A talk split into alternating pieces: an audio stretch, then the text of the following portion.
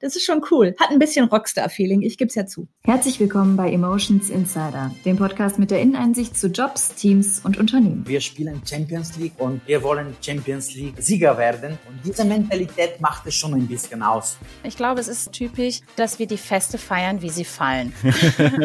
du musst die Geschichten von Unternehmen sowohl intern als auch extern erzählen. Und die besten Geschichtenmacher hat jedes Unternehmen, das sind nämlich die Mitarbeiter. Wir wissen alle nicht, wie wir mit der Situation umgehen umgehen, aber gemeinsam werden wir es schaffen und dieses Gefühl begleitet mich eigentlich bis jetzt. ja, also es ist tatsächlich genau so und das schätze ich auch unfassbar an dieser Company. Egal wie viel Energie und nach einer echt taffen Zeit auf einem Projekt es trotzdem nicht vergessen wird, dass das, was man da geleistet hat und die Energie, die man da investiert hat, dass das gewertschätzt wird. Mhm. Ich habe da bei ihr auf dem Balkon gesessen, wir haben uns Stunden unterhalten, als würden wir uns ewig kennen. Ich war schon dreimal mit meinem Interview vorbei. Das war einfach so inspirierend für mich, diese Frau zu treffen. Dann hat sie gesagt, der einzige Unterschied zwischen uns beiden ist doch, dass ich im Rollstuhl sitze und du nicht und ich kann auch trotzdem alles machen, was du auch machen kannst. Ich bin extrem stolz darauf, dass jeder von uns vom Management-Team in jedem dieser neun Stores dabei war und das ist für mich ein klassisches Beispiel, wie wir diese Firkultur vorleben. Da hast du dich